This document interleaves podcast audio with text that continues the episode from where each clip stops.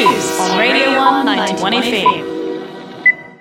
Tēnā koutou i tēnei ahiahi. These are your Radio 1 Irirangi Kotahi news headlines for Thursday the 21st of May. Ko Bonnie Harrison, tēnei. There is only one remaining case of COVID 19 in the Southern District. It has been over a month since any new cases have been announced, which represents two complete incubation cycles of the virus. Across the country, there are no new cases today for the fourth consecutive day. The total remains on 1,503, with only 30 people left to recover. Bars will be allowed to open today under Alert Level 2 guidelines, and the government will announce on Monday whether the current gathering limit of 10 people will be lifted. International students were given just over 24 hours to confirm their geographical location with the University of Otago in order to sit their online exams. In an email shown to Radio 1, an English lecturer made urgent contact with international students on Monday evening, saying they had received instructions from the university and telling them they needed to notify the exams office of their name, course, and time zone in order to determine whether they will sit their online exams at the same time as their classmates or separately. OUSA International Student Representative Arena Eisel told Radio 1 this short deadline was for international students who had not yet been in touch with the international office about their whereabouts, but said the deadline should have been more lenient. This is the latest in a string of controversies over the university's examination period. Exam timetables were delivered to students several weeks later than the university's own rules allow, with some postgraduate students not knowing what days their exams would be on until yesterday. A group of commerce students have launched a petition to Vice Chancellor Harlene Hayne to reconsider the use of AI software to monitor their upcoming exams. Examity, a software that monitors a student's desktop screen, their audio input, and tracks the movement of their eyes, is being employed for multiple accounting exams, as well as all first year health science papers. The petition raises multiple problems with the software, including the fact that students must delete any antiviral software in order for it to work, as well as the inability for students to eat, drink, or go to the bathroom during their exam.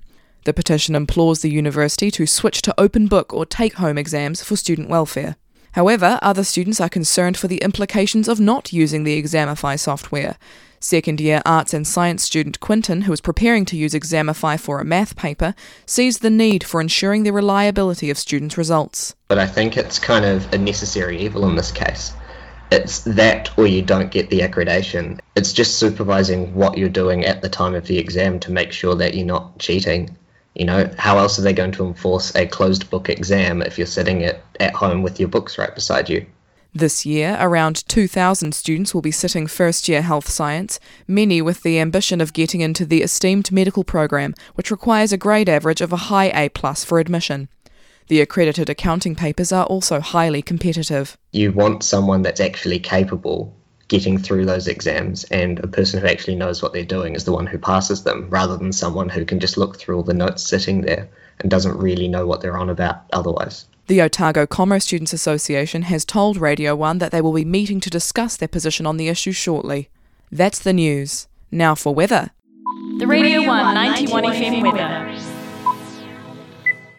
For our weather today, we cross to Radio 1 weather correspondent, OUSA President for 2019, James Heath.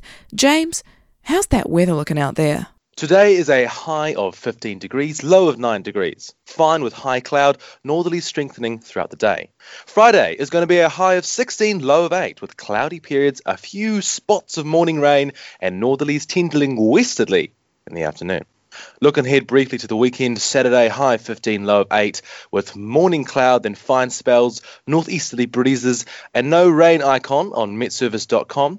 Uh, however, Sunday, Sunday, Sunday, Sunday, 14 high, 8 low, but with a rainy little icon on metservice.com. Mostly cloudy with periods of rain with a southwest change. And do you have a fun fact for us today? Well, in Today in History. In 1840, uh, Lieutenant Governor William Hobson proclaimed British sovereignty over New Zealand. Good for you, Hobson.